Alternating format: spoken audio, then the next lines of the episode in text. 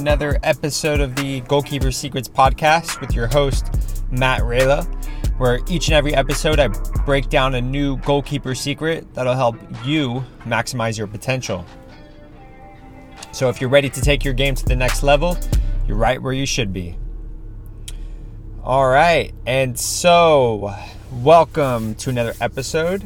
Uh, I hope you are maximizing uh, your potential by utilizing every day to improve your skills, talents, and understanding of the game as a goalkeeper. Uh, you know, I think what you as a goalkeeper need to remember is that you have full control of uh, your your ability to perform. No one else can uh, determine that but you. Uh, of course, you can work with coaches and trainers that will help you get to where you need to go. You know, they have the knowledge and they have the expertise to uh, pass on to you, but it's in your your control to seek out that knowledge and to uh, take it in and then apply it. Uh, so remember to keep that in mind uh, that you have the control. Uh, so, one of the things I wanted to talk about today is uh, the main topic for the episode uh, is being a leader and commanding your back line and, and what that entails and what uh, what that means uh, at more of like a bird's eye viewpoint. Um, yes, your job as a goalkeeper is to keep the ball out of the net uh, and to command your box and to, um, you know, be able to make saves when you need to, get crosses, come out for 1v1s, uh, distribute the ball once you have possession of it.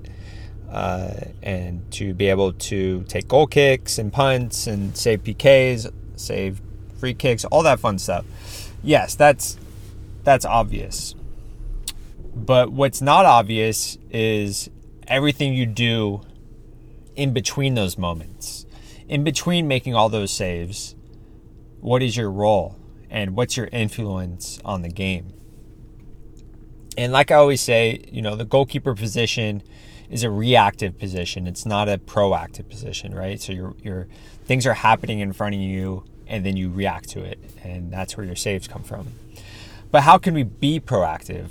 Uh, and I think one of those things to be proactive is to be a leader and to uh, utilize communication with your back line uh, to your benefit and to your team's benefit and to the game's benefit. You know, the the more efficient your communication is, uh, and the more you are in tune and and you're in unison with your back line and you guys understand each other and you have chemistry, uh, the easier job's going to be, and you're going to make uh, you're going to have to have to make less saves, if that makes sense.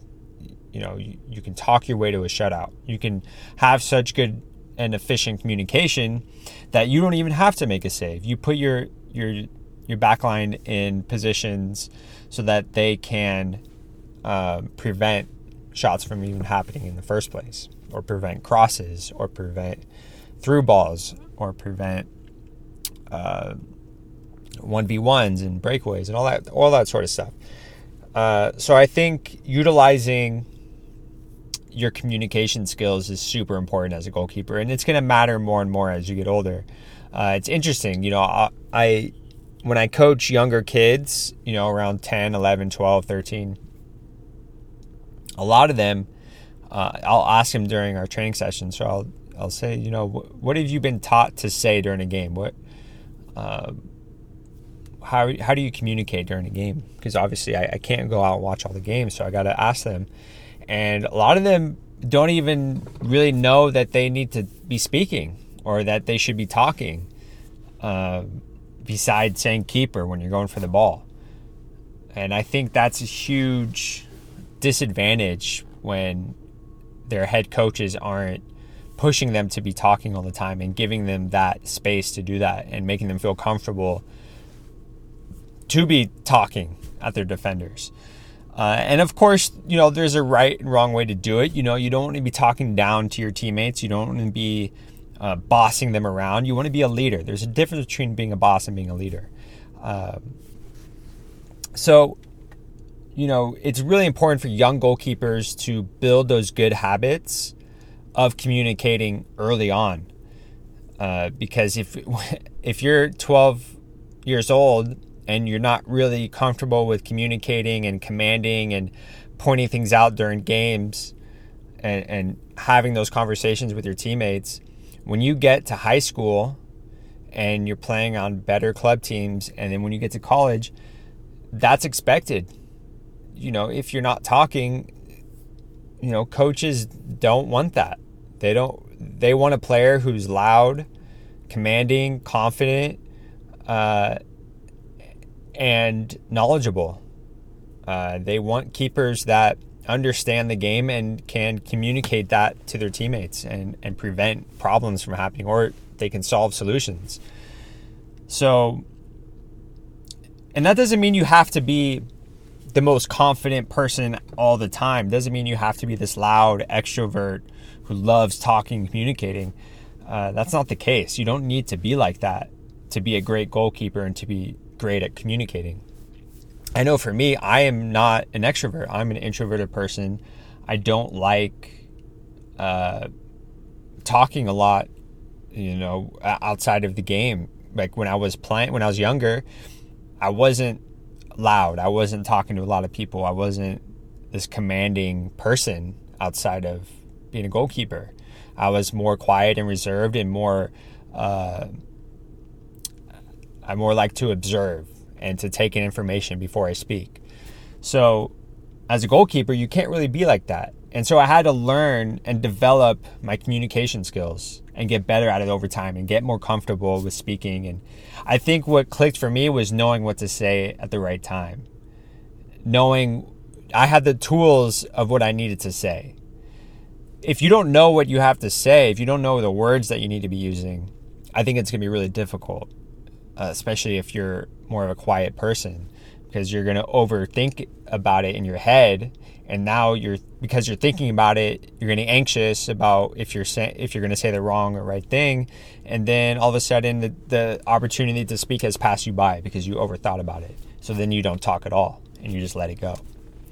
So how do we get past that? I think uh, talking with your goalkeeper coaches, talking with your head coaches, talking with your defenders and your teammates, asking them what you want them to say to them. Ask your coaches what you should be saying in certain moments. Definitely talk to your goalkeeper coach. If you have one, you should be having conversations with him uh, about what you should be saying in certain situations, like 100%. And then I think going to games, watching other goalkeepers play in person is super helpful. So let's say you're a young goalkeeper, you're 10, 11, 12, 13, 14 years old. Go and watch some older age groups play and watch the goalkeepers. Watch how they how they communicate during games. You know, take notes. And, and you can almost you can copy them in a way. Not you know, there's a sometimes people have a bad connotation with copying but I think in this case, I think it's a good thing. Uh, but you don't have to say things exactly the same way. You can reframe them t- to where it works for you, but understand the moments and when they're speaking. You understand when they take moments uh, where play is dead, where they talk to their teammates, like during a corner kick or goal kick, or a ball goes out of bounds for a play, or there's an injury.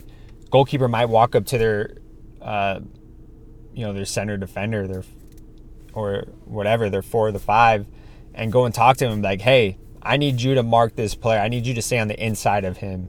I need you to push him wide more.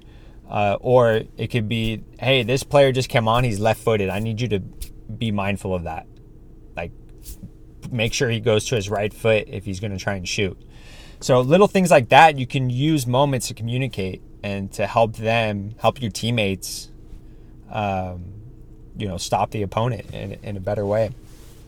Uh, but definitely have uh, conversations with your teammates. I think that's super helpful as well. You know, before games, uh, at trainings, when you're scrimmaging, doing drills, you can talk to them and say, hey, what should I be saying in this moment? Or hey, what, you know, what do you want me to say?